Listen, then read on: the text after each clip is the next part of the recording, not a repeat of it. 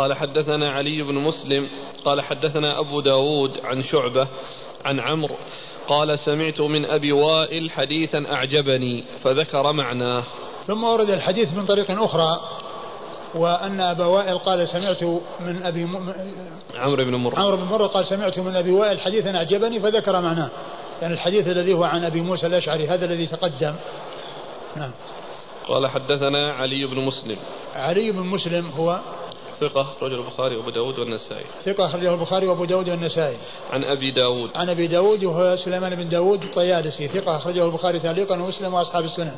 عن شعبة عن عمرو عن أبي وائل. عن شعبة عن عمرو عن أبي وائل وقد مر ذكرهم. قال حدثنا مسلم بن حاتم الأنصاري قال حدثنا عبد الرحمن بن مهدي. قال حدثنا محمد بن أبي الوضاح. عن العلاء بن عبد الله بن رافع عن حنان بن خارجة عن عبد الله بن عمرو رضي الله عنهما قال قال عبد الله بن عمرو يا رسول الله أخبرني عن الجهاد والغزو. فقال يا عبد الله بن عمرو إن قاتلت صابرا محتسبا بعثك الله صابرا محتسبا. وإن قاتلت مرائيا مكاثرا بعثك الله مرائيا مكاثرا. يا عبد الله بن عمرو على أي حال قاتلت أو قتلت بعثك الله على تلك الحال. ثم ورد أبو داود حديث عبد الله بن عمرو بن العاص رضي الله تعالى عنهما أنه سأل النبي صلى الله عليه وسلم عن الجهاد والغزو فقال إن قاتلت صابرا محتسبا بعثك الله نعم صابرا محتسبا. بعثك الله صابرا محتسبا يعني على ما كنت. وإن قاتلت رياء مرائيا مكاثرا. مرائيا مكاثرا بعثت مكاثرا مرائيا. و يا عبد الله بن عمرو على أي حال قاتلت أو قتلت بعثك الله؟ يا عبد الله بن عمرو على أي حال قاتلت أو قتلت بعثك الله؟ على تلك الحال. نعم. على, على تلك الحال؟ نعم. بعثك الله على تلك الحال. يعني هذا توضيح لما تقدم أو يعني إشارة إلى ما تقدم أنه إن قاتل صابرا محتسبا فإنه آه، يبعث على على على ذلك صابرا محتسبا وإن آه، قاتل آه، وإن غزا يعني مفاخرا مكاثرا فإنه يبعث مكاثرا يعني مفاخرا. وثم قال إنك إن قاتلت أو قتلت على أي حال بعثك الله على تلك الحال. نعم. بعثك الله على تلك الحال. نعم. وإن وهذا وهذا فيه آه يعني أن آه، أن المعتبر النيات والأعمال بالنيات وأن ولكل امرئ ما نوى. ولهذا قال عليه الصلاة والسلام في الحديث الذي هو أول حديث في صحيح البخاري إنما النيات قال فمن كانت هجرته إلى الله ورسوله فهجرته إلى الله ورسوله. ومن كانت هجرته الدنيا يصيبها امرا يتزوجها فهجرته إلى ما هاجر إليه. فهذا الذي نوى آه، في جهاده نصرة الإسلام محتسبا. الأجر والثواب من الله عز وجل هو على نيته والذي قاتل مكاثرا مرائيا فإنه يبعث على ما على على نيته والناس يبعثون على على نياتهم. مثل ما قال ما جاء في الحديث الذي فيه أن أن انه يغزو جيش ثم يعني آه، يهلكهم الله. قال كيف كيف وفيهم من كذا وفيهم كذا؟ قال يبعثون يهلكون ثم يبعثون على نياتهم. أو, أو كما قال صلى الله عليه وسلم. نعم. يسأل الأخ يقول مك نعم. إيش؟ إيش؟ نعم. ثم يبعثون على نياتهم. نعم. نعم. معنى مكاثرة. مكاثرا يعني المكاثرة في, في الدنيا وتحصيل المال وجمع المال قصده الدنيا والمكاثرة فيه. ألهاكم التكاثر حتى زرتم المقابر. يأتي معنا مكاثرا يعني يعدد يقول أنا حضرت كذا غزوة وكذا معركة. يمكن يمكن أيضا كذلك أنه يعني آه، المفاخرة بعمله ويمكن أن يكون من ناحية أيضا آه، المال وجمع المال والتكاثر في المال. يعني ممكن هذا وهذا.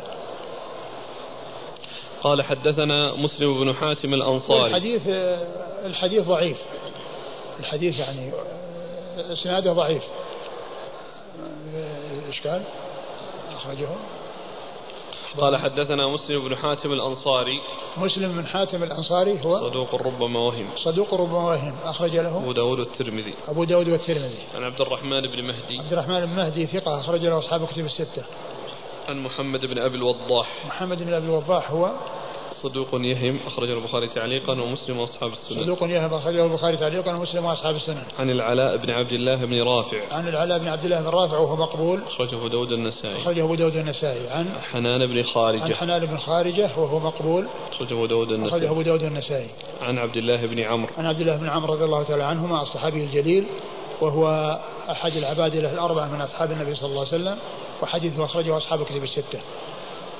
وكون الناس يبعثون على نياتهم جاء في أحاديث. يعني لكن الحديث هذا بهذا الإسناد فيه هذان المقبولان. الناس يبعثون على نياتهم وعلى هيئات ما ماتوا عليه. كيف يعني إيش ما عليه؟ الذي مات وقصته ناقته في عرفة. إيه يبعث يوم ملبيا لا يبعث يوم القيامة ملبيا. يعني يبعث الإنسان كذلك على الهيئة اللي مات عليها إن كان مات وهو يصلي. مات ويقرأ قرآن. مات وهو ما ندري. أقول ما ندري. هل كل يبعث على هيئته التي مات عليها؟ لا أدري. قال رحمه الله تعالى باب في فضل الشهادة. قال حدثنا عثمان بن أبي شيبة قال حدثنا عبد الله بن إدريس عن محمد بن إسحاق عن إسماعيل بن أمية عن أبي الزبير عن سعيد بن جبير عن ابن عباس رضي الله عنهما أنه قال قال رسول الله صلى الله عليه وآله وسلم لما أصيب إخوانكم بأحد جعل الله أرواحهم في جوف طير خضر ترد أنهار الجنة تأكل من ثمارها وتأوي إلى قناديل من ذهب معلقة في ظل العرش. فلما وجدوا طيب مأكلهم ومشربهم ومقيلهم قالوا من يبلغ إخواننا عنا؟ من يبلغ إخواننا عنا أن أحياء في الجنة؟ نرزق لا نرزق لئلا يزهدوا في الجهاد ولا ينكلوا عن عند الحرب. فقال الله سبحانه أنا أبلغهم عنكم. قال فأنزل الله ولا تحسبن الذين قتلوا في سبيل الله إلى آخر الآية. ثم ورد أبو داود فضل الشهادة. فضل الشهادة أي القتل في سبيل الله عز وجل. وكل إنسان يموت وهو يقاتل الكفار. يعني في ذلك فضل عظيم. والله عز وجل أخبر عن الشهداء بأنهم أحيا عند ربهم يرزقون. فرحين بما آتاهم الله من فضله. فأورد أبو داود حديث ابن عباس. حديث عبد الله بن عباس رضي الله تعالى عنهما أن أن النبي صلى الله عليه وسلم قال لما أصيب إخوانكم يوم أحد جعل الله آه، أرواحهم في على في أجواف طير خضر نعم. طير أجواف طير خضر آه، تسرح في الجنة. ترد أنهار الجنة. ترد أنهار الجنة. نعم. تأكل من ثمارها. وتأكل من ثمارها. ترد أنهار الجنة وتأكل من ثمارها وتأوي إلى قناديل من ذهب معلقة بالعرش. و فإيش؟ فلما وجدوا طيب مأكلهم ومشربهم ومقيلهم. فلما وجدوا طيب مأكلهم ومشربهم ومقيلهم قالوا من يبلغ إخواننا عنا أننا أحيا نرزق؟ لئلا يزهدوا في الجهاد ولئلا ينكلوا عن عن عند الحرب. ولا ينكلوا عند الحرب. فقال الله عز وجل أنا أبلغهم عنكم فأنزل الله ولا تحسبن الذين قتلوا في سبيل الله أمواتا بل أحياء عند ربهم يرزقون. فهذه الآية الكريمة فيها بيان حال المقتولين في سبيل الله وأن أرواحهم في أجواف طير خضر. وأرواح الشهداء تنعم منفردة وتنعم أيضا متصلة بالأجساد. وكذلك أيضا من يكون منعما أو معذبا فإن العذاب يكون للروح والجسد والنعيم يكون للروح والجسد. وليس العذاب للروح وحدها والجزاء والعذاب والثواب يكون للروح وحدها وإنما يكون لمجموع الأمرين. والله على كل شيء قدير. يعني بحيث تكون الأرواح يعني في, في الجنة ولها اتصال في الأجساد. وتنعم متصلة ومنفصلة. و كذلك العذاب يحصل للأرواح مع الأجساد. وذلك أن الإحسان حصل من مجموع الأرواح والأجساد. والإساءة حصلت من مجموع الأرواح والأجساد. والعذاب للإثنين والنعيم للإثنين. الروح والجسد. ليس للروح وحدها ولا للجسد وحده وإنما هو لمجموع الأمرين لأن الإحسان حصل بمجموعهما والإساءة حصلت بمجموعهما. ما حصل من الروح وحدها ولا من الجسد وحده وإنما هو باجتماع الروح والجسد. فيثاب كل منهما ويعاقب كل منهما كل منهما منعم وكل منهما معذب. وتنعم الأجساد في, في, في الأرواح في الجنة وكذلك متصلة بالبدن. والله تعالى على كل شيء قدير. وقد جاء في الحديث أن المسلم يفتح له باب من الجنة فيأتي من روحها ونعيمها. والفاجر يفتح له باب من النار فيأتيه من حرها وسمومها. ولا يزال كل منهما فيما هو فيه إلى أن تقوم الساعة. وقد جاء في الحديث أن المؤمنين أن أرواح المؤمنين على صورة طير في الجنة. الشهداء جاء على في أجواف طير. وأما المؤمنون فإنه جاء في الحديث أنهم على صورة طير أرواحهم على صورة طير. فأرواح نسمة الحديث نسمة المؤمن على على صورة طير يعني في الجنة. وأرواح الشهداء في أجواف طير.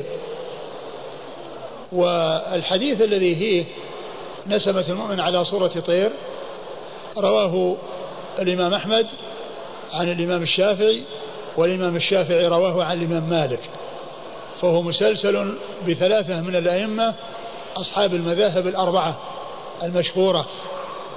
يرويه الإمام أحمد عن الشافعي والشافعي يرويه عن مالك. وهو في المسند.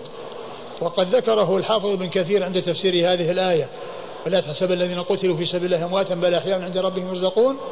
وذكر هذا إسناد عزيز مسلسل بثلاثة من الأئمة أصحاب المذاهب المشهورة.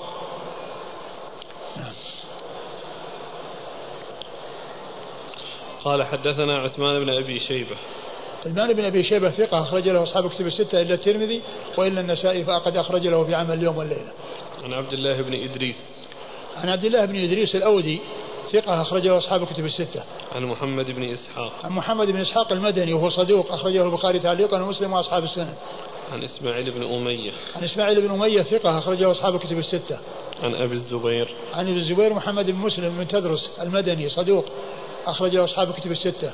عن سعيد بن جبير. عن سعيد بن جبير ثقة أخرج له أصحاب الكتب الستة. عن ابن عباس. عن ابن عباس عبد الله بن عباس بن عبد المطلب ابن عم النبي صلى الله عليه وسلم وأحد العبادلة الأربعة من أصحابه الكرام وأحد السبعة المعروفين بكثرة الحديث عن النبي صلى الله عليه وسلم الإسناد الإسناد صحيح الإسناد يعني كل رجاله اللي هم بس محمد بن إدريس محمد بن إسحاق هو شيء هو معنعن هو؟ إيه؟ معنعن نعم. إيه. هو روى بالعنعنة هنا والألباني صحح الحديث أو حسنه أبو الزبير. وأبو الزبير كذلك مدلس وروى بالعنعنة. لكن المحشي يقول أخرج مسلم في صحيحه عن عبد الله بن مسعود معناه. إيه. إذا شاهد. أي أقول يكون شاهدا. نعم. يقول الأخ هل نفهم من هذا الحديث أنه يمكن لأناس أن يدخلوا الجنة قبل يوم القيامة؟ الأرواح كما هو معلوم كما جاء في الحديث أنها في الجنة بالنسبة للشهداء وبالنسبة لغير الشهداء. الحديث الذي أوردته نسم الذي ذكرته نسمت المؤمن طائرا على على صوت طير في الجنة.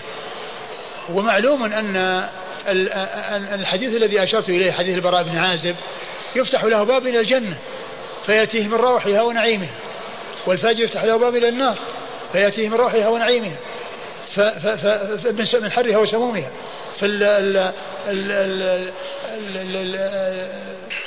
قبل يوم القيامة يعني المنعم منعم والمعذب معذب ويصل إليه عذاب النار وهو في قبره ويصل إليه نعم الجنة وهو في قبره. والحديث يفتح له أبواب من الجنة. فيأتيه من روحها ونعيمها والثاني يفتح له باب من النار ويأتيه من حرها وسمومها. فيأتيه من حرها وسمومها والله تعالى يقول في آل فرعون النار يعرضون عليها غدوا وعشيا ويوم تقوم الساعة أدخلوا آل فرعون أشد العذاب. ولهذا من مات قامت قيامته وانتقل من الدار الدنيا إلى الدار الآخرة. ويحصل نعيم الجنة وهو في قبره وعذاب النار وهو في قبره. قناديل من ذهب معلقة في ظل العرش. يعني تحت العرش. في ظل العرش يعني تحته.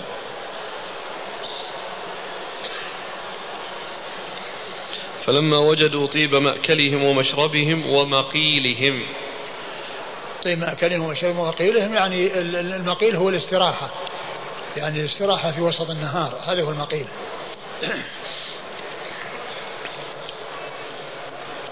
ولا ينكل أصحاب الجنة يوم خير مستقرا وأحسن مقيلا. نعم ولا؟ ينكلوا عند الحرب. ولا ينكلوا عند الحرب يعني أنهم يعني آه، آه، يفرون أو يعني لا يهتمون بلقاء الأعداء يعني خشية الموت. بل هم إذا ماتوا كانوا على هذه الهيئة التي نحن عليها. قال حدثنا مسدد قال حدثنا يزيد بن زريع قال حدثنا عوف قال حدثتنا حسناء بنت معاوية الصريمية. قالت حدثنا عمي.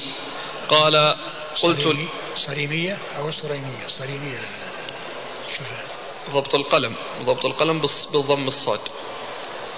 لا إلا في إلا في الضبط يعني في الحروف ما في؟ هنا في العون. عون المعبود يقول بفتح الصاد. أيه. وكسر الراء. الصريمية. نعم. قال قال حدثتنا حسناء بنت معاوية الصريمية قالت حدثنا عمي. قال قلت للنبي صلى الله عليه وآله وسلم من في الجنة؟ قال النبي صلى الله عليه وسلم في الجنة والشهيد في الجنة والمولود في الجنة والوئيد في الجنة. ثم ورد أبو داود حديث عم حسنة بنت معاوية الصريمية أن أنه سأل النبي صلى الله عليه وسلم من في الجنة فقال النبي في الجنة. النبي في الجنة. يعني النبي المراد به الجنس الأنبياء في الجنة. النبي في الجنة هو والشهيد. نعم. والشهيد في الجنة وهذا محل الشاهد.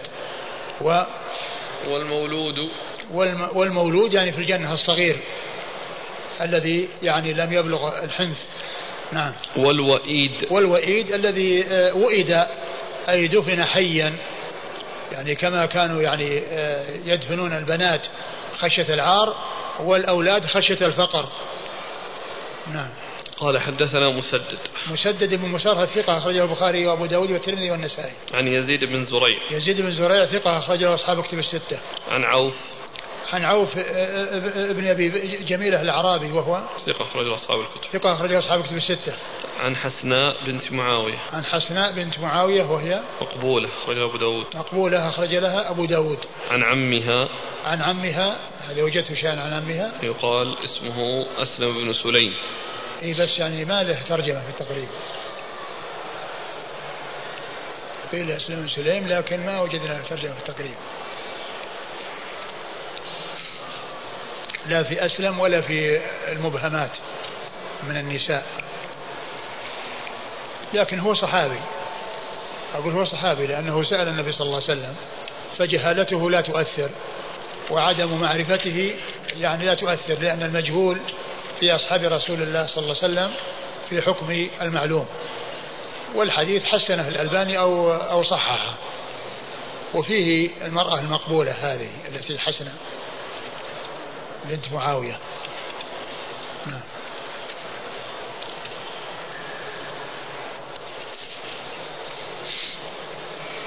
قال رحمه الله تعالى باب في الشهيد يشفع. قال حدثنا أحمد بن صالح قال حدثنا يحيى بن حسان قال حدثنا الوليد بن رباح الذماري. قال حدثني عمي نمران بن نمران بن عتبة الذماري. قال حد دخلنا على أم الدرداء ونحن أيتام. فقالت أبشروا فإني سمعت أبا الدرداء رضي الله عنه يقول قال رسول الله صلى الله عليه وآله وسلم يشفع الشهيد في سبعين من أهل بيته. أو يشفع. منها ضبطت في يشفع. يشفع الشهيد في سبعين من أهل بيته. قال أبو داود صوابه رباح بن الوليد. ثم ورد أبو داود باب الشفيع باب الشهيد يشفع. يشفع أو يشفع. أورد أبو داود حديث أبي الدرداء. حديث أبي الدرداء عويمر رضي الله تعالى عنه أنه قال يقول قال نمران بن عتبة الذماري. نعم نمران بن عتبة الذماري أنه قال دخلنا على على أمي الدرداء ونحن أيتام أم الدرداء ونحن أيتام أم الدرداء تابعية زوجة أبي الدرداء فقالت أبشروا. نعم.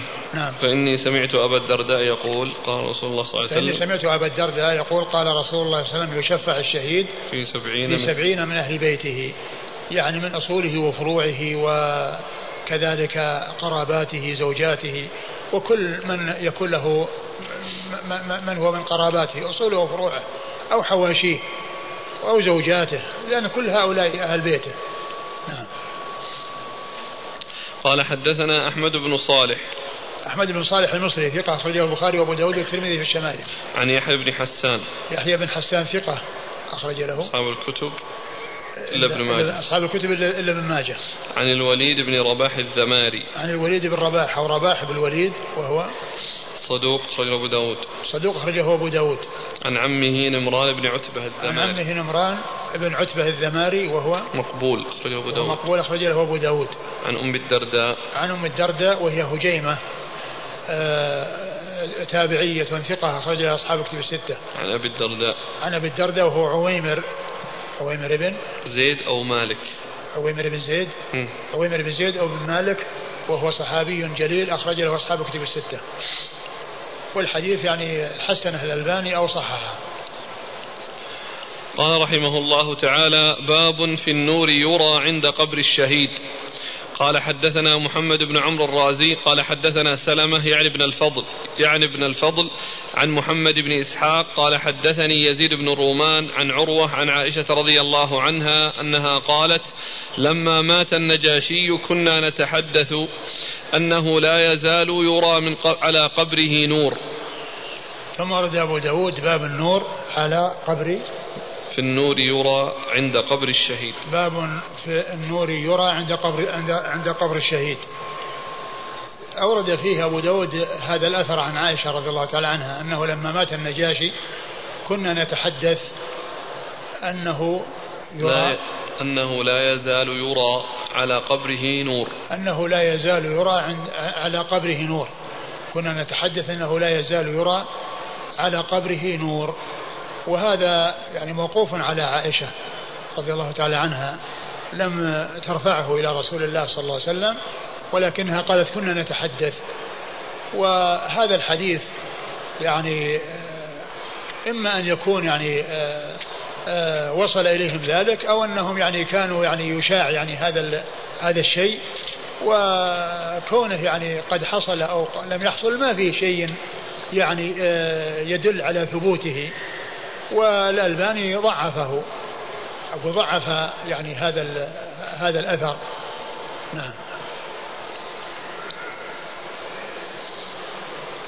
قال حدثنا محمد بن عمرو الرازي. محمد بن عمرو الرازي ثقة أخرج له. البخاري ومسلم وداود بن ماجه. البخاري ومسلم وأبو داود بن ماجه. عن سلمة يعني بن الفضل. سلمة يعني الفضل وهو صدوق يخطئ كثير, كثير. الخطأ. صدوق كثير الخطأ أخرج له. أبو داود الترمذي وابن ماجه في التفسير. أبو داود والترمذي وابن ماجه في التفسير. عن محمد بن إسحاق عن يزيد بن رومان.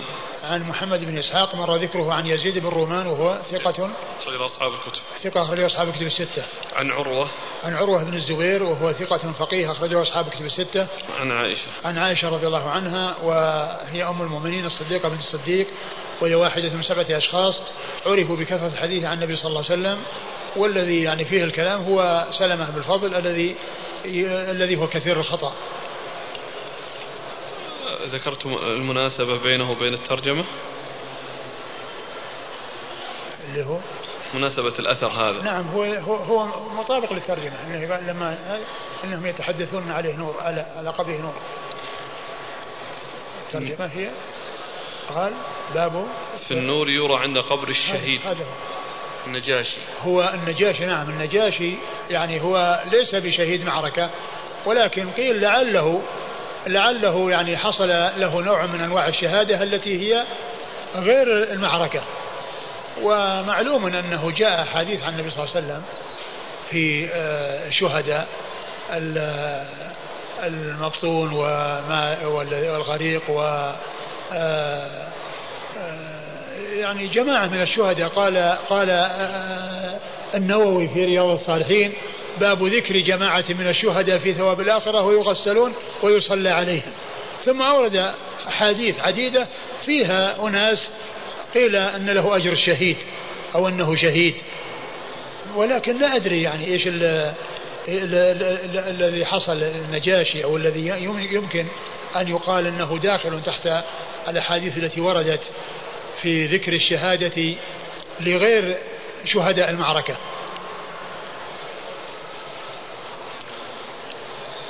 قال حدثنا محمد بن كثير قال أخبرنا شعبة عن عمرو بن مرة قال سمعت عمرو بن ميمون عن عبد الله بن ربيعة عن عبيد بن خالد السلمي رضي الله عنه قال آخى رسول الله صلى الله عليه وآله وسلم بين رجلين فقتل أحدهما ومات الآخر بعده بجمعة أو نحوها.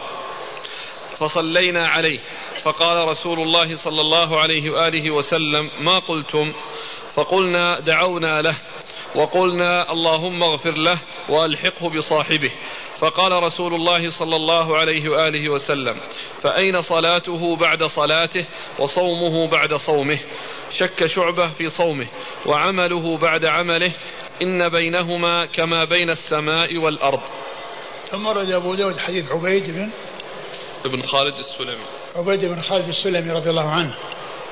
قال آخى الرسول صلى الله عليه وسلم بين رجلين. آخى رسول الله صلى الله عليه وسلم بين رجلين فقتل أحدهما ومات الآخر بعده بجمعة يعني بأسبوع.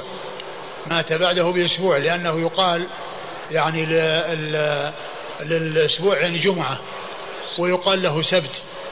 يعني كما جاء في الحديث فما رأينا فما رأينا الشمس سبتا يعني أسبوعا. فيقال يعني سبت ويقال جمعة.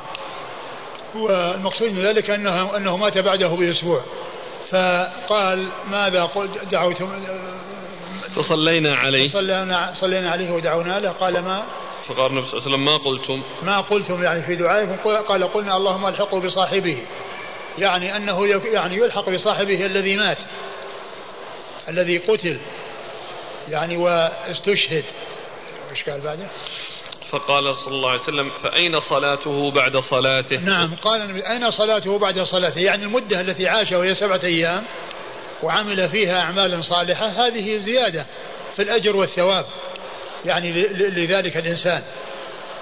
وهذا لا يدل على أن أن كل من تأخرت يعني حياته يعني عن غيره أنه يكون أفضل منه ولكن يدل على أن الإنسان كلما يعيش ويعمر على طاعة الله عز وجل وعلى عمل صالح فإنه يكتب له ذلك حسنات.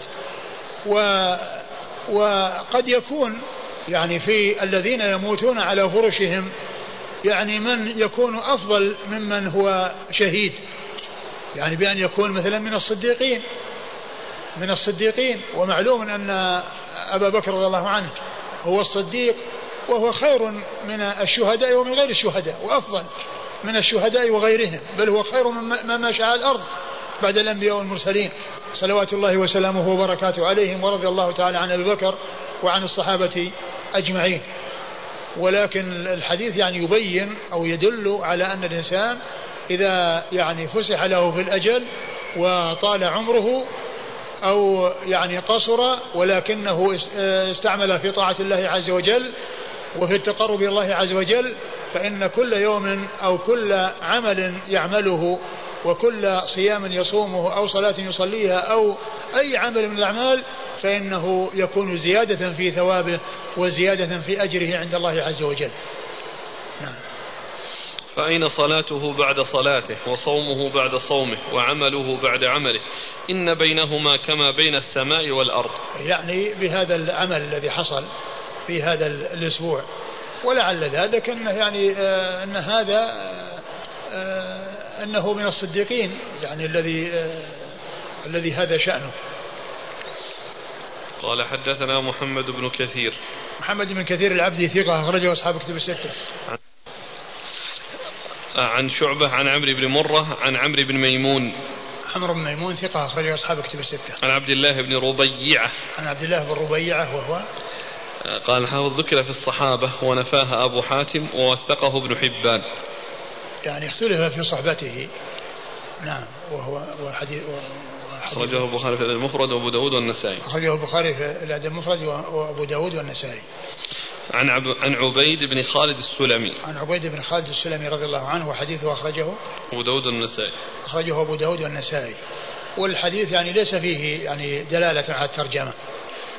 لأنه ما فيه يعني ذكر النور وكونه يصير على قبره نور. ما يعني ليس فيه شيء دلالة على هذا. وكذلك أيضا الحديث الذي قبله ليس فيه دلالة على ليس فيه يعني شيء ثابت يعني يدل على حصول ذلك وإنما هو تحدث بأنه قد حصل كذا وكذا وقد يكون بلغهم كذا وكذا لكن ما هناك شيء ثابت عن رسول الله صلى الله عليه وسلم. بعد باب. نعم.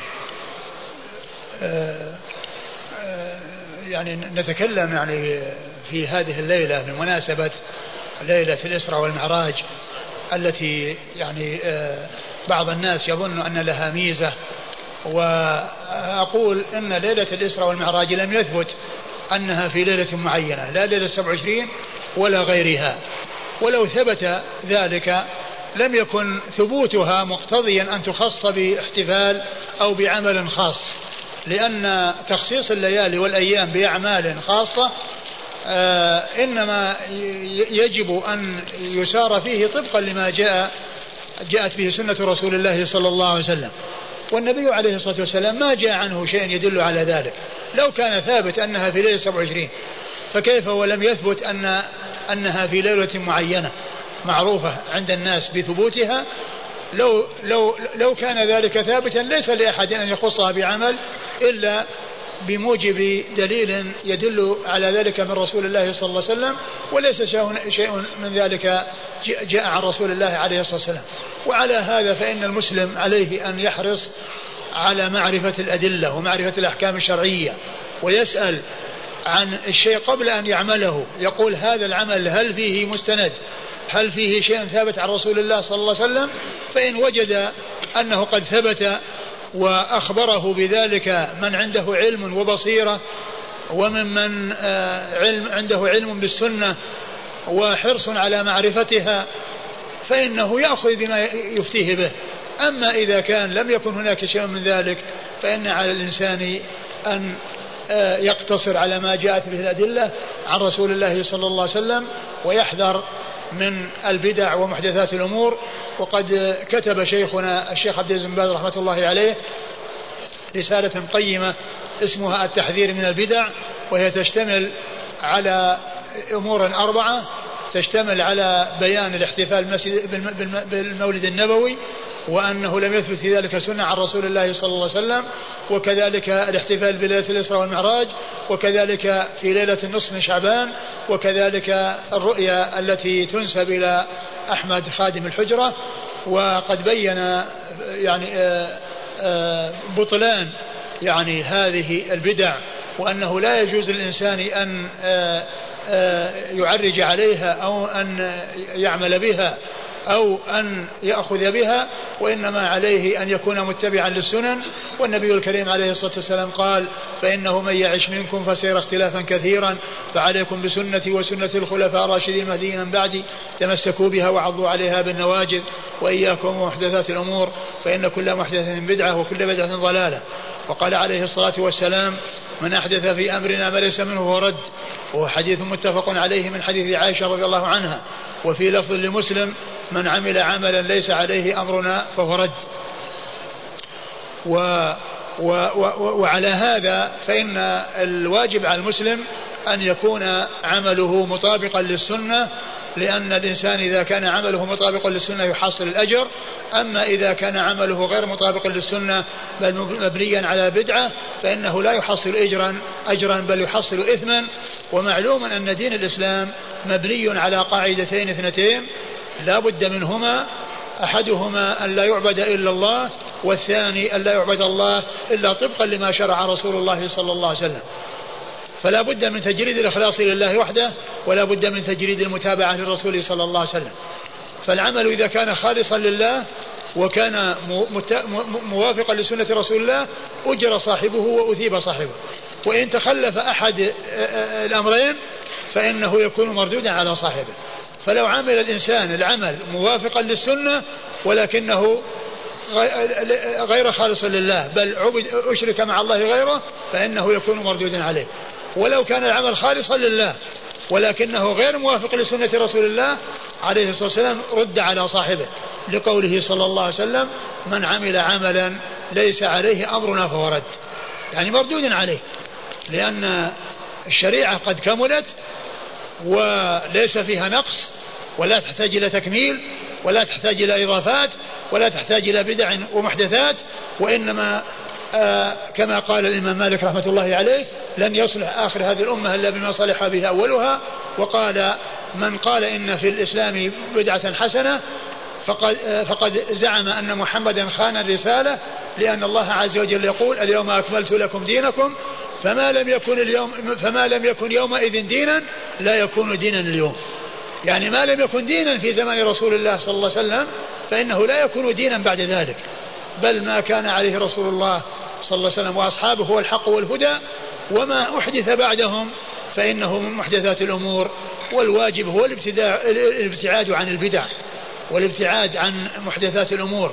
بل الإنسان يكون أعماله مطابقة للسنة وأن يكون يعني حذرا من البدع. والله تعالى أعلم وصلى الله وسلم وبارك على عبده ورسوله نبينا محمد وعلى آله وأصحابه أجمعين. قال الإمام أبو داود السجستاني رحمه الله تعالى باب في الجعائل في الغزو.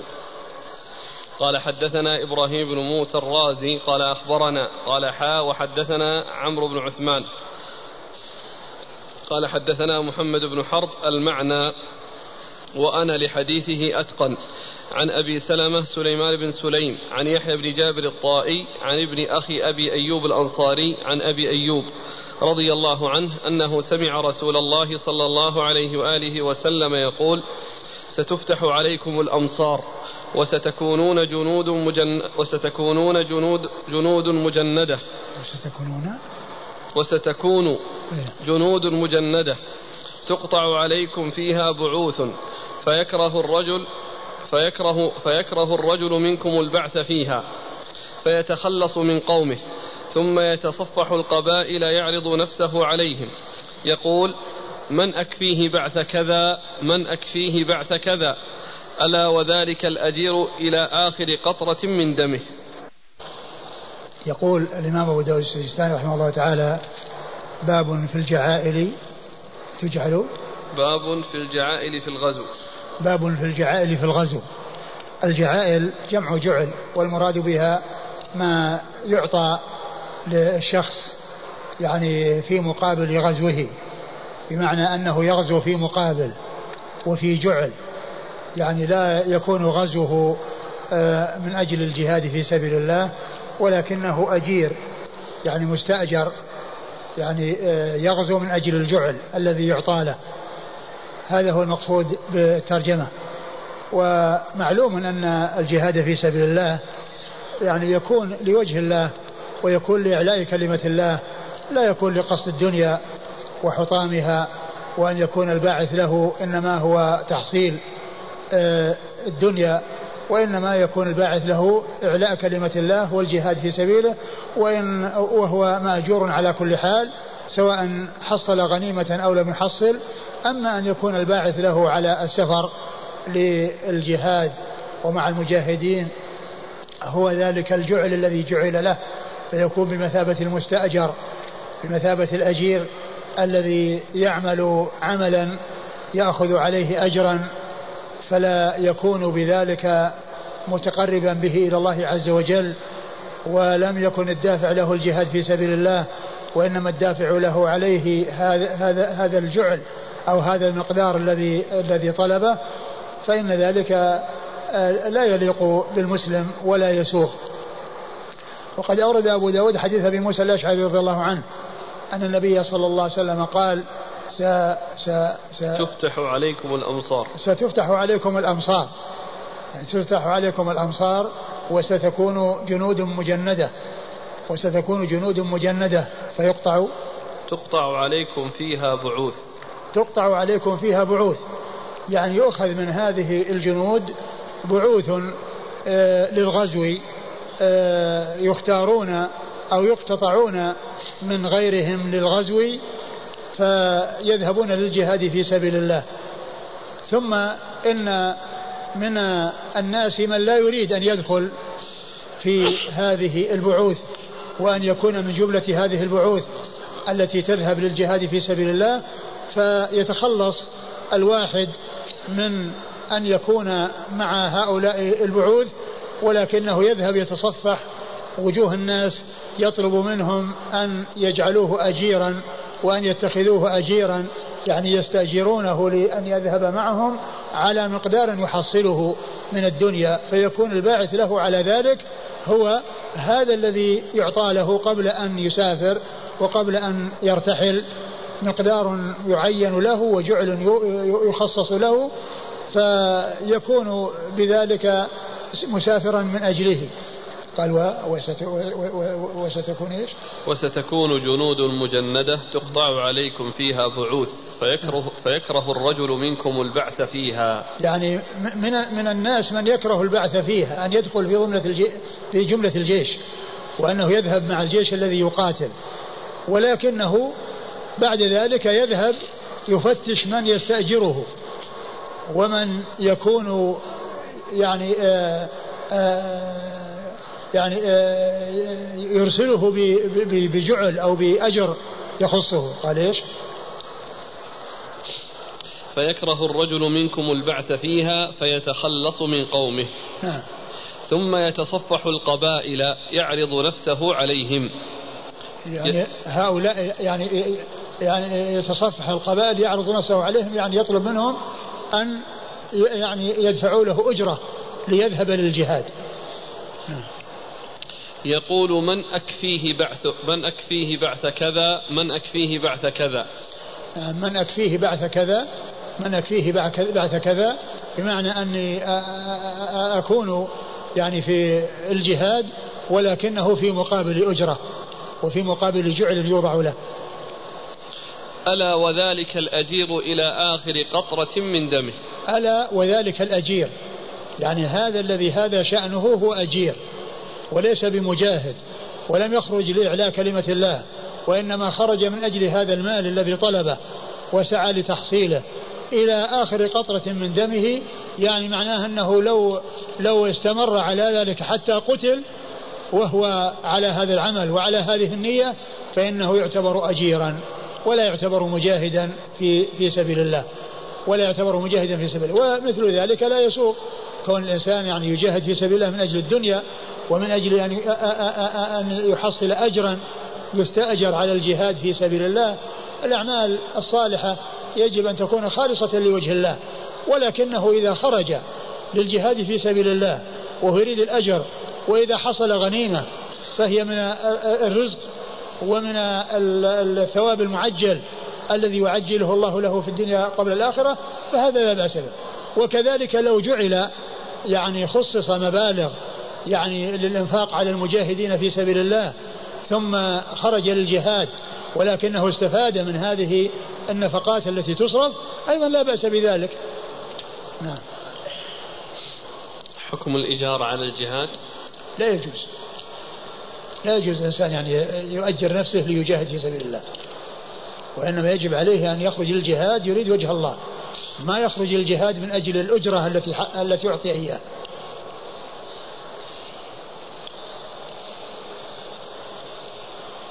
قال حدثنا إبراهيم بن موسى الرازي. إبراهيم بن موسى الرازي ثقة أخرجه أصحاب الكتب الستة. قال أخبرنا ثم حاء وحدثنا عمرو بن عثمان. يعني أن تعبيره هو عن شيخه الذي يعني يروي عنه بأخبرنا. قال أخبرنا. قال حاء وحدثنا عمرو بن عثمان. قال حاء وحدثنا عمرو بن عثمان بن سعيد بن كثير بن دينار الحمصي وهو صدوق. أخرج له أبو داود والنسائي وابن ماجه. قال حدثنا محمد بن حرب. قال حدثنا محمد بن حرب وهو حمصي أيضا آه، ثقة أخرج أصحاب الكتب. نعم. ثقة أخرج أصحاب الكتب الستة. المعنى وأنا لحديثه أتقن. المعنى يعني أن الطريقين متفقان في المعنى وأنا لحديثه أي محمد بن حرب الذي هو في الإسناد الثاني أتقن منه آه، من الذي في الإسناد الأول. عن أبي سلمة سليمان بن سليم. عن أبي سلمة سليمان بن سليم وهو صدوق. ثقة أخرجه أصحاب أصحاب السنن. وهو ثقة أخرجه أصحاب السنن. عن يحيى بن جابر الطائي. عن يحيى بن جابر الطائي وهو ثقة أخرجه البخاري في الأدب المفرد ومسلم وأصحاب السنن. وهو ثقة أخرجه البخاري في الأدب المفرد ومسلم وأصحاب السنن. عن ابن أخي أبي أيوب. عن ابن أخي أبي أيوب ويقال له أبو ثورة. وهو ضعيف أخرج له. أبو داود والترمذي وابن ماجه. أخرجه أبو داود والترمذي وابن ماجه. عن أبي أيوب. عن أبي أيوب الأنصاري وهو خالد بن زيد رضي الله تعالى عنه صاحب رسول الله صلى الله عليه وسلم وحديثه أخرجه أصحاب الكتب الستة. والحديث فيه آه، آه، ابن أخي آه، أبي أيوب وقد قال عنه الحافظ في التقريب أنه ضعيف. فالحديث يعني من حيث الإسناد غير صحيح وقد ضعفه الألباني رحمه الله. نعم. لكن الأخذ الأجرة على الجهاد والاستئجار على الجهاد آه، كما هو معلوم يعني لا يجوز. لا يجوز الإنسان أن يكون جهاده من أجل الدنيا وأن يخرج بأجرة ولم يخرجه للجهاد إلا الأجرة. وسيأتي أحاديث يعني في هذا. نعم. قال رحمه الله تعالى باب الرخصة في أخذ الجعائل. قال حدثنا إبراهيم بن الحسن المصيصي قال حدثنا حجاج يعني بن محمد قال حاء وحدثنا عبد الملك بن شعيب قال عندكم واو. الواو زائدة الواو زائدة هذه. قال حدثنا ابن وهب عن الليث بن سعد عن حيوه بن شريح عن ابن شفي عن أبيه عن عبد الله بن عمرو رضي الله عنهما أن رسول الله صلى الله عليه وآله وسلم قال للغازي أجره وللجاعل أجره وأجر الغازي.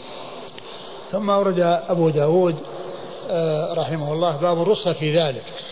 يعني يكون الإنسان يعني يجهز غازي يعني كل إنسان يجهز غازي ويعني يعطيه مركوب ويعني آه، يساعده لكن ليس على سبيل المؤاجرة. يعني بأن يأتي هذا مثل ما جاء في الحديث الأول يتصفح الناس يعني يطلب منهم أن يؤجروه أو يستأجروه بحيث يعني يجاهد. وإنما المقصود من ذلك كون إنسان جهز غيره. وقد مر في الأحاديث من جهز غازيا فقد غزا ومن جهز غازيا فقد غزا. يعني بأن عد له الركوب وأعطاه يعني شيء عن مساعدة لا بأس بذلك.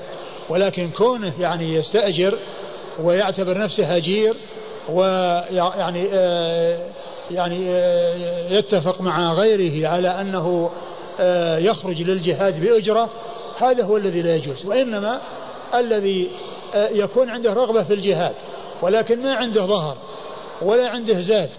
ثم وجد من يتبرع له بظهر وبزاد وخرج للجهاد وكان يريد الجهاد وما كان يريد آه، الدنيا فهذا لا بأس به. وقد جاء في القرآن أن جماعة من الصحابة رضي الله عنهم وأرضاهم كانوا يأتون, يأتون إلى النبي صلى الله عليه وسلم ويطلبون منه أن يحملهم فيعتذر وأنه لا يجد ما يحملهم عليه فيرجعون وعيونهم تفيض من الدمع حزنا. لأنهم لا يقدرون على أن يجاهدوا. فهذا الذي عنده رغبة في الجهاد وهو يريد الجهاد ولكنه عاجز ما يستطيع. ثم آه، إنسان أعطاه مركوبا وساعده على ذلك هذا هذا هذا الغازي الذي خرج يعني بهذا المركوب وهو كان يريد الجهاد وسوعد على أن يمكن من الجهاد له أجر والذي آه، أغزاه أو الذي آه، آه، أعطاه يعني المركوب يعني له مثل أجره. قال إيش؟ الغازي للغازي للغازي أجره وللجاعل أجره وأجر الغازي. نعم للغازي أجره الذي باشر الغزو والذي غزا آه، آه، بتمكين يعني الجالس الذي لم يخرج للغزو. يعني له أجره وله مثل أجر الغازي له أجره يعني على نفقته وعلى تمكينه من المركوب وله مثل أجر الغازي. فهذا يدل على أن الجهاد بالأموال أن شأنه عظيم. وذلك لأنه يمكن غيره من الجهاد فيكون بذلك مأجورا على إنفاقه ومأجورا على يعني كونه مكن غيره وتسبب في جهاد غيره بأن يكون له مثل أجر الغازي.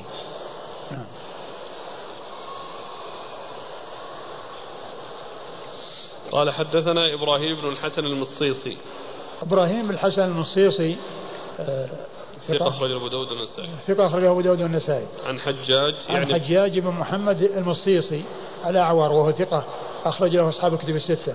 قال حا وحدثنا عبد الملك بن شعيب. قال حا وحدثنا عبد الملك بن شعيب بن الليث بن سعد وهو ثقة أخرج له مسلم وأبو داود النسائي. ثقة أخرج له مسلم وأبو داود النسائي. عن ابن وهب.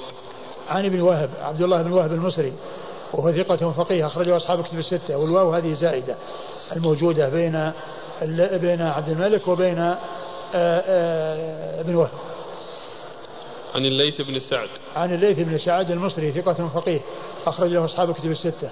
عن حيوة بن شريح. عن حيوة بن شريح المصري وهو ثقة أخرجه أصحاب الكتب الستة. عن ابن شوفي عن ابن شوفي وهو حسين بن شوفي بن ماتع وهو ثقة أخرجه أبو داود. ثقة أخرجه أبو داود. عن أبيه وهو ثقة أخرج له البخاري في خلق أفعال العباد. في خلق أفعال العباد. وأبو داود والترمذي والنسائي وأبو داود والترمذي والنسائي وابن ماجه في التفسير. عن عبد الله بن عمرو. عن عبد الله بن عمرو بن العاص رضي الله تعالى عنهما صاحب رسول الله صلى الله عليه وسلم. وحديثه وهو أحد العباد له الأربعة من الصحابة وأحد وحديثه أخرجه أصحاب الكتب الستة. قال رحمه الله تعالى باب في الرجل يغزو بأجر الخدمة.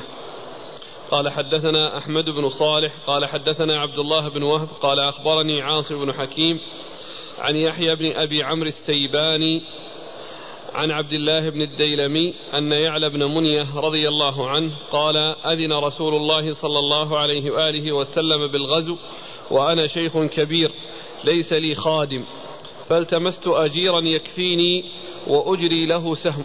وأجري له سهمه. وأجري له سهمه. فوجدت رجلا فلما دنا الرحيل أتاني. فقال ما أدري ما السهمان وما يبلغ سهمي.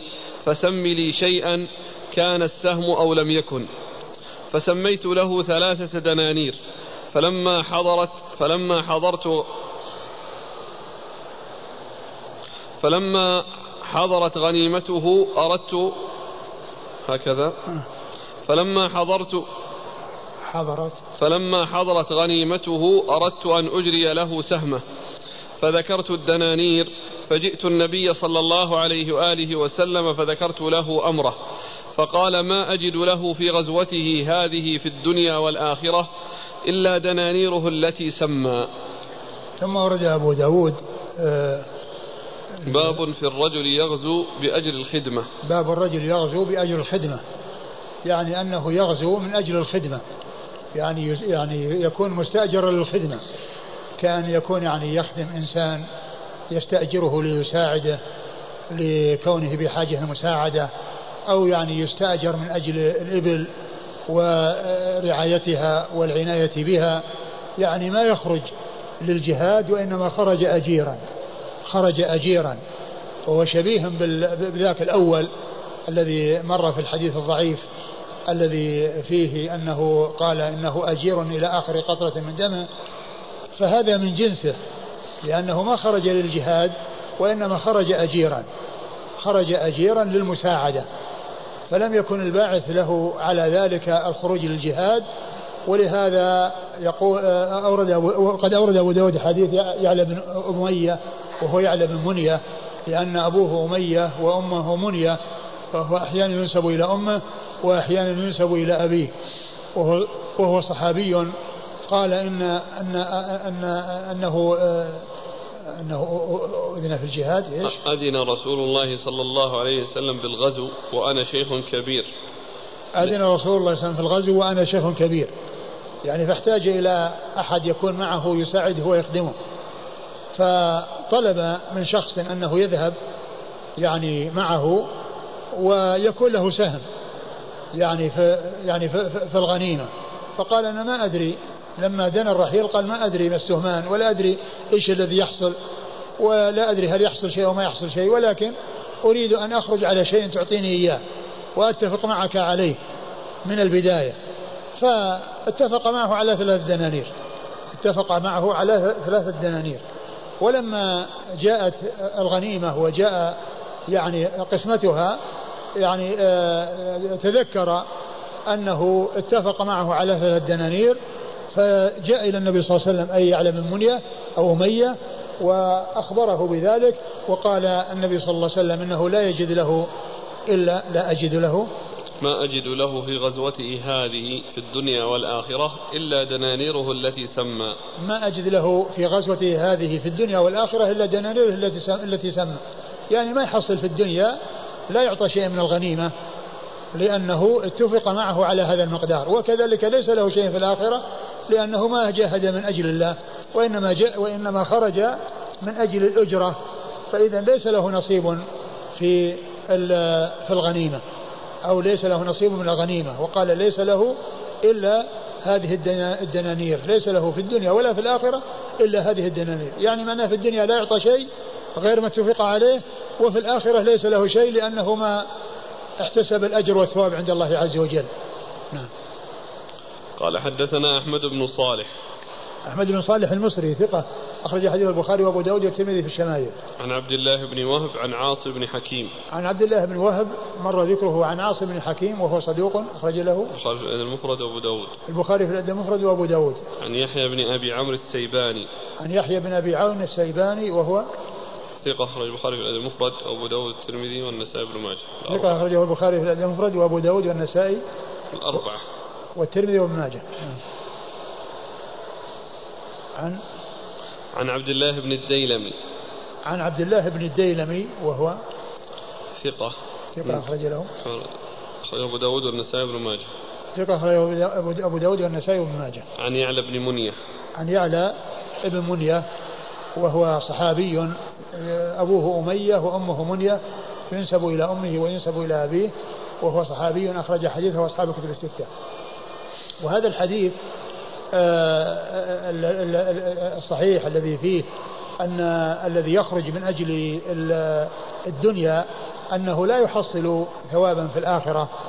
يعني هذا يطابق الحديث الذي سبق أن مر والذي فيه ابن مكرز الذي مر بنا بالأمس. وقلت أن الشيخ الألباني ضعفه وأنا في الحقيقة قد وهمت في نسبة التضعيف إلى الألباني. والشيخ حسنه. يعني في سنن أبي داود ولم يضعفه. ولكن إسناده يعني فيه ابن مكرز وابن مكرز ما يعني في ترجمته في تهذيب التهذيب ما ذكر فيه شيئا لا قدح ولا يعني توثيق إلا أن نقل عن علي بن المديني أنه قال مجهول. نقل عن علي بن المديني ذكر عن علي بن المديني أنه مجهول. ولكن لعل الشيخ ناصر حسنه بمثل هذا الحديث. الذي يعني مر بنا الآن من جهة أنه لا أجر له يعني ولا ثواب له لأنه لأنه هنا قال ليس له في الدنيا والآخرة إلا هذه الثلاثة الدنانير وهنا قال لا أجر له لا أجر له. الحديث الذي مر بنا بالأمس. إيش إيش لفظه؟ عن, عن أبي هريرة عن ابن مكرز عن أبي هريرة. عن أبي هريرة رضي الله عنه أن رجلا قال يا رسول الله رجل يريد الجهاد في سبيل الله وهو يبتغي عرضا من عرض الدنيا.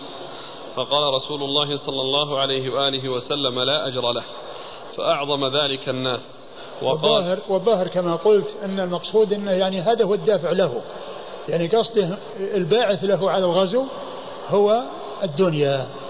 لكن كون الإنسان يغزو يريد الأجر ويريد المغنم إذا حصل هذا لا بأس به. نعم. وقالوا للرجل, للرجل عد لرسول الله صلى الله عليه وآله وسلم فلعلك لم تفهمه. فقال يا رسول الله رجل يريد الجهاد في سبيل الله وهو يبتغي عرضا من عرض الدنيا. فقال لا أجر له. فقالوا للرجل عد لرسول الله صلى الله عليه وآله وسلم. فقال له الثالثة فقال له لا أجر له. نعم.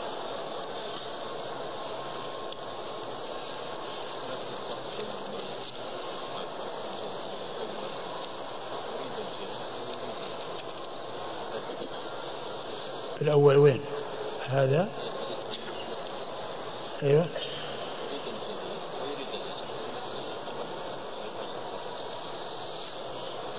هذا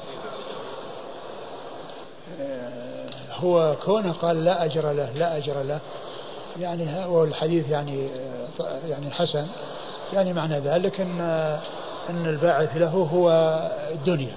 أما لو كان يريد الجهاد ويريد المغنم فسيأتي الحديث أو ترجمة الرجل يجاهد يعني من يريد الأجر ويريد المغنم. يريد الأجر ويريد المغنم. لأن الأجر يعني طلبه موجود ولكنه يريد مع ذلك إذا حصل شيء من المغنم فكذلك المجاهدون إذا حصل شيء من المغنم يريدون هذا. فهو إن إن إن حصل آه، إن حصل أجرا إن حصل مغنما فهو يكون تعجل شيئا من أجره في الدنيا كما مر في الحديث تعجلوا ثلث أجرهم وإن أخفقوا ولم يحصلوا غنيمة فإنهم يرجعون بأجرهم كاملا. فالذي يبدو ويظهر والله أعلم أنه لا يقصد به الذي كان دافع الدافع له على الغزو والجهاد ولكنه بعد مع ذلك يريد إن حصل مغنم فإنه آه، يريده. الحديث الأول اليوم ستفتح عليكم الأمصار. نعم. والحديث الأخير ما يختلفان. الأول أجير عن في الجهاد نفسه. نعم. والثالث هذا الأخير أجير في الخدمة. نعم. يعني ما خرج الجهاد. طيب إيه. هذا. لكن من حيث حتى الإثم كلاهما لم ينوي الجهاد. لكن ذاك الأجرة كما قلتم على الجهاد. لكن لا لكن لا شك ذاك أسوأ لأن هذا لأن هذا خرج أجيرا. خادم. يخدم خادم ولكن ولكنه يعني بس ما يقال إنه يعني له أجر في الجهاد. لا. هذا الرسول قال ليس له ليس له لا في الدنيا ولا في الآخرة لا الدنانير. من حيث الاسم. لا هذا أقول هذاك لا شك إنه يعني آثم الأول. وهذا الأخير. وهذا الأخير آه كونه آه آه, آه، فيما يبدو قضية آه، كونه يخرج للخدمة أنه لا بأس بذلك لكن ما ما ما له إلا هذا الأجر الذي حصله وليس له أجر لأنه ما أراد الجهاد في سبيل الله. وأما ذاك الباعث له هو هو الأجرة. لأنه يتصفح للناس يقول استأجروني للجهاد.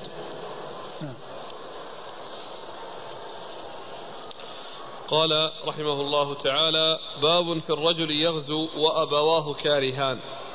قال حدثنا محمد بن كثير قال أخبرنا سفيان قال حدثنا عطاء بن السائب عن أبيه عن عبد الله بن عمرو رضي الله عنهما قال جاء رجل إلى رسول الله صلى الله عليه وآله وسلم فقال جئت أبايعك على الهجرة وتركت أبوي يبكيان. فقال ارجع عليهما فأضحكهما كما أبكيتهما. ثم ورد أبو داود باب الرجل يغزو وأبواه كارهان. نعم. باب الرجل يغزو وأبواه كارهان يعني ما حكم ذلك؟ هذا فيه تفصيل. إن كان الجهاد فرض عين فيخرج الإنسان للجهاد ولو لم يرضى الأبوان. وإن كان فرض كفاية فلا يخرج إلا بإذنهما. وهذا إذا كان تطوعا حيث يكون تطوعا الجهاد يعني فرض كفاية. وأما إذا كان فرض عين فهذا لا بد من خروجه. ولا ولا يعني يحتاج إلى إذنهما. حيث يكون فرض عين وهو يستنفر الإمام الناس فإن عليه أن ينفر. وكذلك لو دهم الناس آه، المسلمين العدو في بلدهم عليه أن يجاهد بدون استئذان الأبوين. وعلى هذا ففيه تفصيل استئذان الأبوين. إن كان فرض عين بمعنى أن الاستنفار قد حصل لكل الناس أو أن العدو دهمهم فإنه لا لا يستأذن الأبوان ويجاهد الإنسان ولو لم يرضى الأبوان. وأما إذا كان تطوعا وكان فرض كفاية فإنه ليس له أن يخرج إلا بإذنهما. وهذا إذا كان مسلمين. أما إذا كان كافرين فإنه فإن له أن يخرج بدون إذنهما ولا يحتاج إلى إذنهما. لأن لأن كونهما يعني لا يريدون أن يجاهد لأنهم يريدون لا يريدون للإسلام أن ينتصر ولا يريدون للمسلمين أن يتقووا وأن ينتصروا. فيعني آه، هنا يعصيهما يعصيهما ولا يستجيب لهما وإنما الاستجابة تكون في حق من كان مسلما. هذا فيما إذا كان تطوعا. أما الوالدان الكافران فلا يستأذنان في الجهاد في سبيل الله لأنهما آه، لا يريدان علو الإسلام ونصرة الإسلام. ثم أورد أبو داود حديث عبد الله بن عمرو. حديث عبد الله بن عمرو أن رجلا جاء رجل إلى رسول الله صلى الله عليه وسلم فقال جئت أبايعك على الهجرة. جئت أبايعك على الهجرة. معلوم أنهم كانوا يأتون إليه ويبايعونه على الهجرة ويهاجرون لينصروه وليجاهدوا لأن كونهم يعني يهاجرون ليكونون معه فيجاهدون في سبيل الله في الغزو. إذا إذا غزا رسول الله عليه الصلاة والسلام يكونون مستعدين للخروج. وكما عرفنا فيما مضى أن المهاجرين لما انتقلوا من مكة إلى المدينة كانوا يريدون الهجرة والنصرة فجمعوا بين الأمرين الهجرة والنصرة والأنصار عندهم النصرة فكان المهاجرون أفضل من الأنصار رضي الله تعالى عن الجميع. فهذا جاء يبايع على الهجرة يعني ومعناه أنه يعني آه، يكون تحت تصرفه بمعنى أنه يغزو ويذهب للغزو. قال وتركت أبوي يبكيان؟ نعم. قال ارجع فأضحك أضحك أضحكهما كما أبكيتهما. يعني أدخل السرور عليهما كما أدخلت الحزن عليهما. أبدل الحزن الذي أدخلته عليهما حتى بكيا. أبدله واجعل بدله أن تضحكهما وتسره وتسرهما. فيضحكان مسرورين بدل أن بكيا محزونين. نعم. قال حدثنا محمد بن كثير. محمد بن كثير العبدي ثقة أخرجه أصحاب كتب الستة. عن سفيان. عن سفيان هو الثوري ثقة أخرجه أصحاب كتب الستة. عن عطاء بن السائب. عن عطاء بن السائب وهو صدوق اختلط. صدوق اختلط والسماع منه قبل الاختلاط والمختلط إذا سمع منه قبل الاختلاط فيعتمد آه، الحديث الذي يأتي من طريقه. وإذا كان بعد الاختلاط فإنه لا يعول عليه. وكذلك إذا كان مجهولا هل هو قبل الاختلاط أو بعد الاختلاط؟ أيضا لا يعول عليه. وإنما إذا تحقق أن السماع قبل الاختلاط. وقد ذكر الحافظ بن حجر في تهذيب التهذيب في آخر ترجمة آه، عطاء بن السائب قال يحصل يعني مما يعني من مما يعني جاء في الرواية قبل الاختلاط أن ستة أو ذكر ستة آه، سمعوا آه، سماعهم صحيح. لأنهم سمعوا قبل الاختلاط وفي مقدمتهم سفيان الثوري هذا سفيان الذي معنا في الإسناد فإنه سمع قبل الاختلاط. يعني ذكر ستة أشخاص ويضاف إليهم الأعمش. ذكر ذلك الشيخ ناصر رحمه الله في يعني في السلسلة صحيحة في بعض الأحاديث قال أنه يضاف إليهم الأعمش ويكون سبعة. يعني الستة الذين ذكرهم الحافظ بن حجر في آخر ترجمة العطاء عطاء السائب ويضاف إليهم الأعمش. فيكون سبعة. هؤلاء سمعوا قبل الاختلاط فإذا جاء في الإسناد عطاء بن السائب ويروي عن واحد من هؤلاء السبعة فالرواية صحيحة لأنهم سمعوا قبل الاختلاط وهو صدوق أخرج له صدوق اختلط أخرجه البخاري وأصحاب السنة عن أبيه.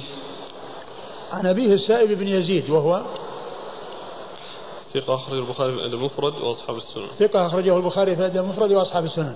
عن عبد الله بن عمرو. عن عبد الله بن عمرو بن العاص رضي الله تعالى عنهما وقد مر ذكره. هنا قال جئت أبايعك على الهجرة؟ قال ارجع.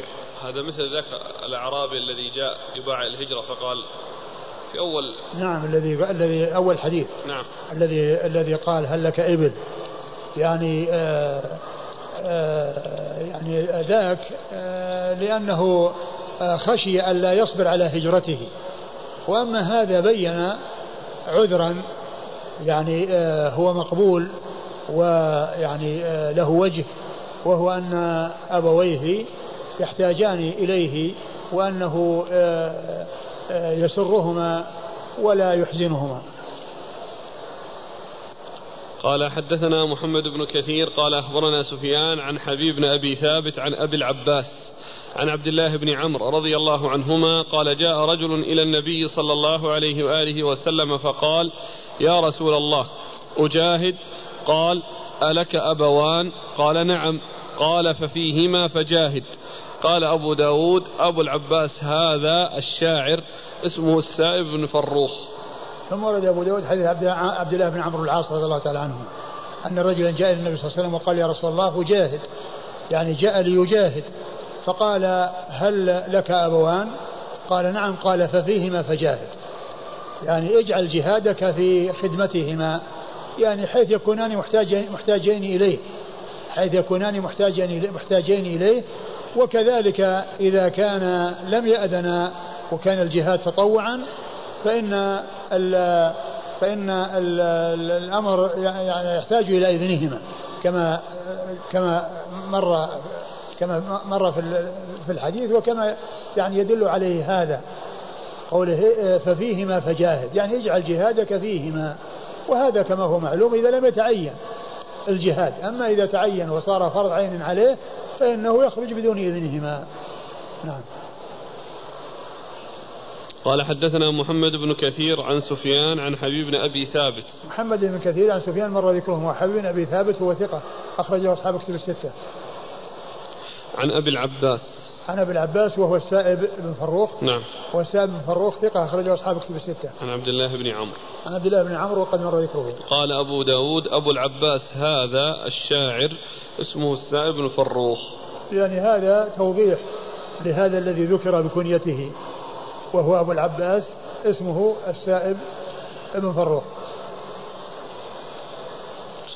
قال حدثنا سعيد بن منصور قال حدثنا عبد الله بن وهب قال أخبرني عمرو بن الحارث أن دراجا أبا السمح حدثه عن أبي الهيثم عن أبي سعيد الخدري رضي الله عنه أن رجلا هاجر إلى رسول الله صلى الله عليه وآله وسلم من اليمن فقال هل لك أحد باليمن؟ قال أبواي قال أذنا لك؟ قال لا. قال ارجع إليهما فاستأذنهما فإن أذنا لك فجاهد وإلا فبرهما. ثم ورد حديث أبي سعيد الخدري رضي الله عنه أن رجلا جاء من اليمن ويعني مهاجرا وقال له هل لك أحد في اليمن؟ قال أبواي أبواي قال اذهب إليهما فاستأذنهما في الجهاد فإن أذنا لك وإلا فبرهما. يعني اجلس معهما وأحسن إليهما. وهذا مثل الذي قبله. هذا حيث لا يتعين الجهاد وأما إذا تعين لا يحتاج إلى استئذان الأبوين. نعم. قال حدثنا سعيد بن منصور. سعيد بن منصور ثقة أخرجه أصحاب كتب الستة. عن عبد الله بن وهب عن عمرو بن الحارث. عمرو بن الحارث المصري أيضا ثقة أخرجه أصحاب كتب الستة. عن دراج أبي السمح. عن دراج أبو السمح وهو صدوق. نعم في حديثه عن أبي الهيثم ضعف. صديق صدوق في حديثه عن أبي الهيثم ضعف. أخرج البخاري في المفرد وأصحاب السنن أخرج حديث البخاري في المفرد وأصحاب السنن عن أبي الهيثم. عن أبي الهيثم وهو سليمان بن عمرو بن عبد. سليمان بن عمرو وهو ثقة أخرج البخاري في المفرد وأصحاب السنن ثقة أخرجه البخاري في المفرد وأصحاب السنن عن أبي سعيد. عن أبي سعيد الخدري سعد بن مالك بن سينا رضي الله عنه وهو أحد السبعة المعروفين بكثرة الحديث عن النبي صلى الله عليه وسلم. والحديث هذا من رواية دراج عن أبي الهيثم وقال إن فيها ضعف ولكن كما هو معلوم الحديثان اللذان قبله شاهدان له.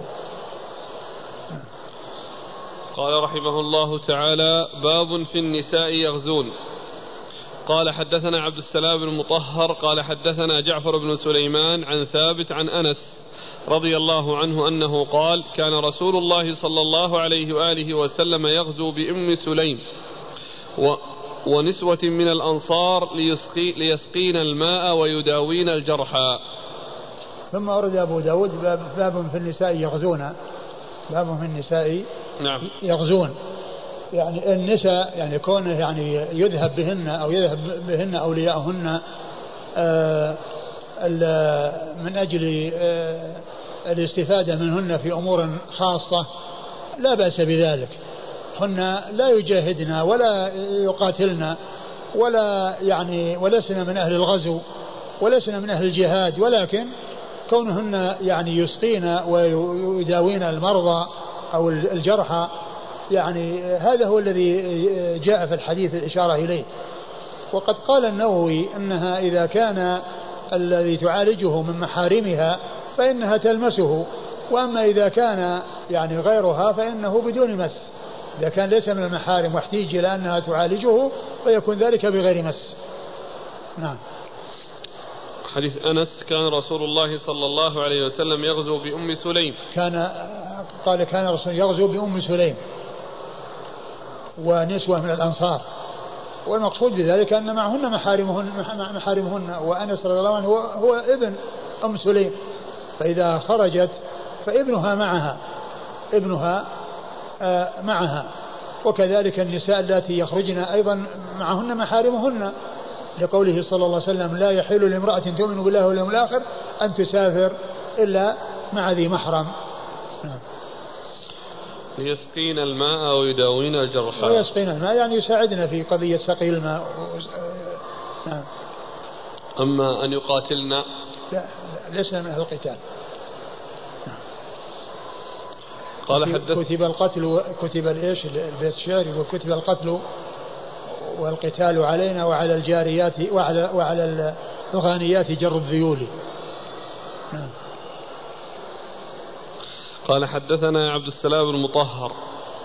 عبد السلام بن مطهر إيش؟ صدوق أخرجه البخاري وأبو داود. صدوق أخرجه البخاري وأبو داود. عن جعفر بن سليمان. مطهر يعني شفت ضبطها. وأظنه مر بنا الاسم هذا. بس ما أدري هو مطهر ولا مطهر ولا؟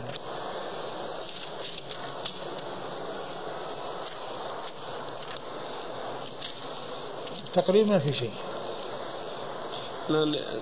كلها النسخ النسخة اللي حققها عادل شو اسمه عادل مرشد يعتمد على الضبط بالقلم.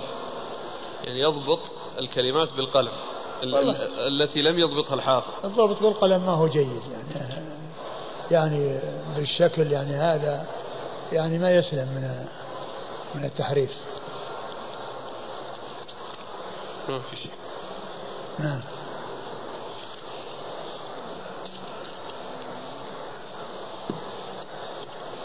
صدوق أخرج له؟ البخاري وأبو داود. البخاري وأبو داود نعم. عن جعفر بن سليمان. عن جعفر بن سليمان وهو صدوق أخرجه البخاري في الأدب المفرد ومسلم وأصحاب السنة. صدوق أخرجه البخاري في الأدب المفرد ومسلم وأصحاب السنة. عن ثابت. عن ثابت بن أسلم البناني ثقة أخرجه أصحاب كتب الستة. عن أنس. عن أنس رضي الله عنه صاحب رسول الله صلى الله عليه وسلم هو خادمه وأحد السبعة المعروفين بكثرة الحديث عن النبي صلى الله عليه وسلم والأحاديث من الرباعيات عند أبي داود وهي أعلى الرباعيات أعلى الأسانيد عنده.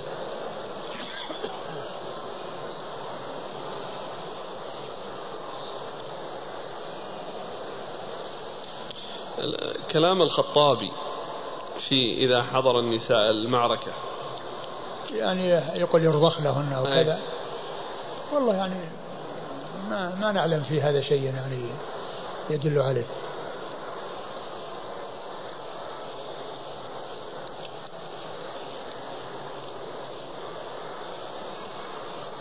قال رحمه الله تعالى باب في الغزو مع أئمة الجور. قال حدثنا سعيد بن منصور عن أبي قال حدثنا أبو معاوية. قال حدثنا جعفر بن برقان عن يزيد بن أبي نشبة عن أنس بن مالك رضي الله عنه أنه قال قال رسول الله صلى الله عليه وآله وسلم ثلاث من أصل الإيمان الكف عمن قال لا إله إلا الله ولا نكفره بذنب ولا نخرجه من الإسلام بعمل. والجهاد ماض منذ بعثني الله إلى أن يقاتل آخر أمة الدجال. لا يبطله جور جائر ولا عدل عادل. والإيمان بالأقدار. ثم ورد أبو داود هذه الترجمة باب الجهاد مع أئمة الجور. يعني أن الجهاد يكون مع من قام به برا أو فاجرا يعني برا أو فاجرا يعني لا يشترط في, في الذي يجاهد معه أن يكون عدلا. وأن يكون تقيا بل آه، الولاية ومن يكون واليا على الجيش وسواء كان برا أو فاجرا فإنه يجاهد معه. ولو كان عنده نقص ولو كان عنده ذنوب. يعني كونه يكون أميرا على الجيش وواليا على الجيش فإنه يجاهد معه ويصار معه. لأن هذا جهاد لإعلاء كلمة الله ولتكون كلمة الله هي العليا فيكون مع البر والفاجر. فكما أن وكما أن الصلاة يصلى وراءهم إذا صلوا و ومن صحت صلاته صحت إمامته. ما دام أنه لم يصل إلى بدعة مكفرة وأنه لم يكن خارجا من الإسلام فصلاته صحيحة وإمامته صحيحة. فمن صحت صلاته صحت إمامته. وكذلك أيضا يصلى يعني على يعني من قال لا إله إلا الله ومن كان مسلما وكان ظاهر الإسلام ولا يعلم منه كفر ولا يعلم منه شرك. إيش قال الحديث؟ الإسناد الحديث. قال رسول الله صلى الله عليه وسلم. حديث من هو؟ أنس. نعم حديث أنس قال. ثلاث من أصل الإيمان. نعم ثلاث من أصل الإيمان وهي؟ الكف عمن قال لا إله إلا الله. الكف عمن قال لا إله إلا الله يعني أنه عندما يكون هناك قتال ويعني شخص يعني يقول لا إله إلا الله فإنه يكف عنه. يعني و ولا يجهز عليه ولا يقتل. لأنه لأنه قال لا, لا قال لا إله إلا الله. وسواء قال ذلك يعني آه، لأن الناس لا يعلمون ما في قلبه هل هو صادق أو كاذب ولكنه يكف عنه. وقد جاء في ذلك أحاديث. يعني الرسول صلى الله عليه وسلم أنكر على من قتل قال قتلته بعدما قال لا إله إلا الله. نعم. الكف؟ عمن قال لا إله إلا الله. نعم. ولا نكفره بذنب ولا, ولا نكفره. يعني من قال لا إله لا يكفر بذنب. لا يكفر يعني بمجرد الذنب إلا إذا كان مستحلا له. فالذنب الذي يكون معلوم من الدين بالضرورة ويكون مستحلا له يكفر. كان يستحل يستحل الزنا أو يستحل يعني شرب الخمر يعني أو يعني ينكر امرا واجبا. معلومة من دين الإسلام بالضرورة وجوبه فإنه يكفر بذلك. وإيش؟ ولا نخرجه من الإسلام بعمل. ولا نخرجه من الإسلام بعمل يعني ارتكبه ولو كان كبيرة من الكبائر إلا إذا كان مستحلا. لأنه قريب من الذي قبله. يعني نكفره بذنب لا نخرجه من الإسلام بعمل يعني مثل مثل الذي قبله. لأن بعمل يعني بذنب. يعني بذنب الذي هو لا نخرج الإنسان بعمل من جنس لا نكفره بذنب. إلا إذا كان مستحلا فإنه يكفر ويخرج من الإسلام.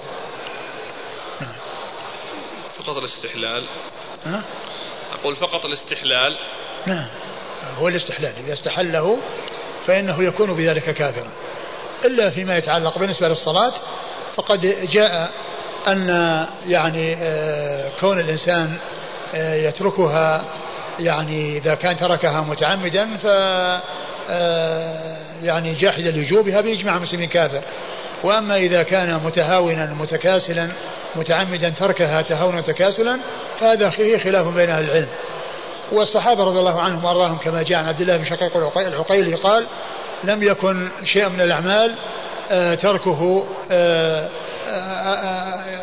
قال أدركت ثلاثين من أصحاب النبي صلى الله عليه وسلم كذا قال لم يكن أو قال لم يكن شيء من الأعمال تركه كفر غير الصلاة. لم يكن شيء من الأعمال تركه كفر غير الصلاة. فهذا يفيد أن الصحابة رضي الله عنهم وأرضاهم كانوا يرون أن ترك الصلاة كفر. وهذا بدون استحلال يعني يكفر اللي هو ترك الصلاة اللي هو الصلاة. نعم. ها؟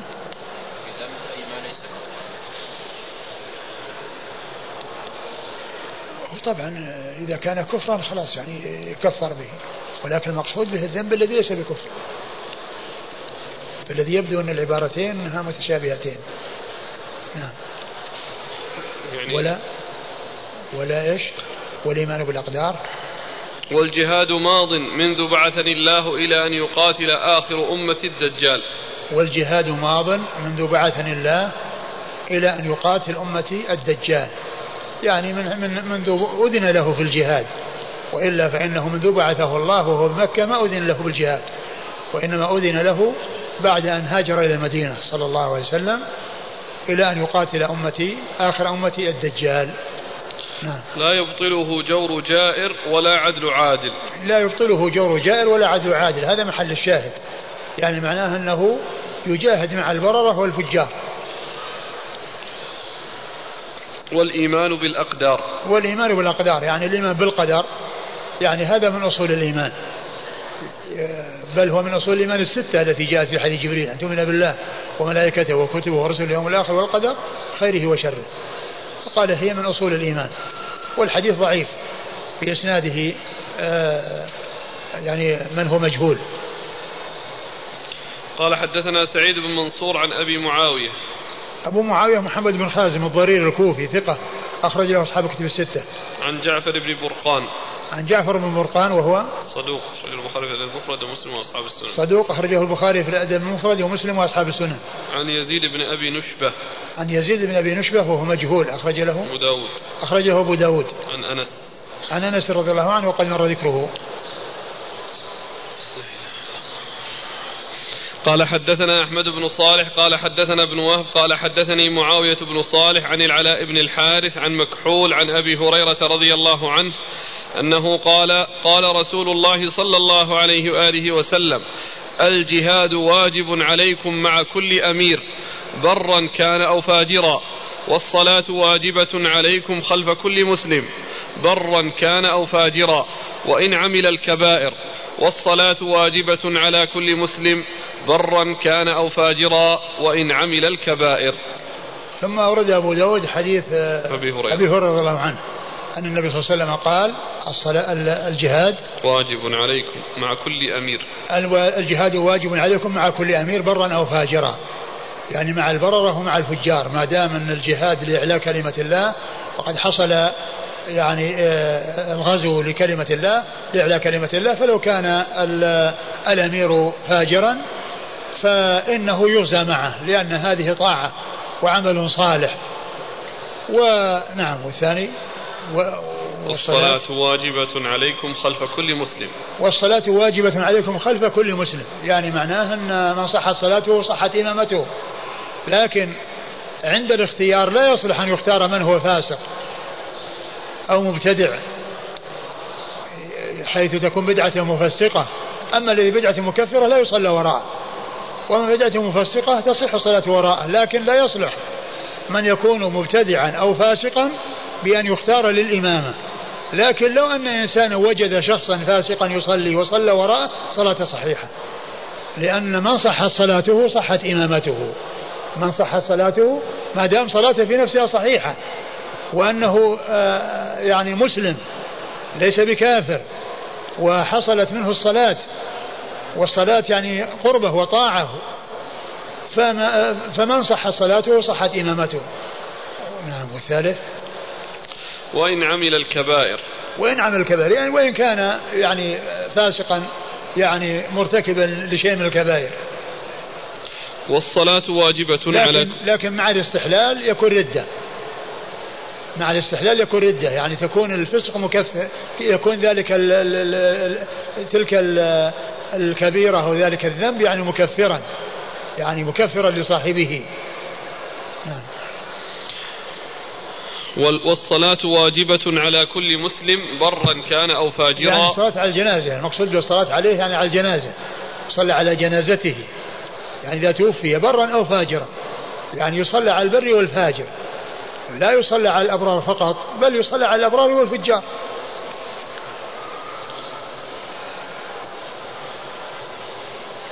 قال حدثنا أحمد بن صالح عن ابن وهب عن معاوية. معاوية بن صالح بن حدير وهو صدوق. له أوهام. صدوق له أوهام أخرج حديثه. البخاري في جزء القراءة ومسلم وأصحاب السنن البخاري في جزء القراءة ومسلم وأصحاب السنن عن العلاء بن الحارث. عن العلاء بن الحارث وهو صدوق. أخرج له مسلم وأصحاب السنن أخرج له مسلم وأصحاب السنن عن مكحول. عن مكحول الشامي وهو وهو ثقة. أخرج له. البخاري في جزء القراءة ومسلم وأصحاب البخاري في جزء القراءة وأصحاب السنن عن أبي هريرة. أبي هريرة رضي الله عنه صاحب رسول الله صلى الله عليه وسلم وهو أكثر أصحابه حديثا على الإطلاق والحديث فيه انقطاع لأن لأن مكحول. لأن مكحول لم يعني آه، روايته عن أبي هريرة منقطعة.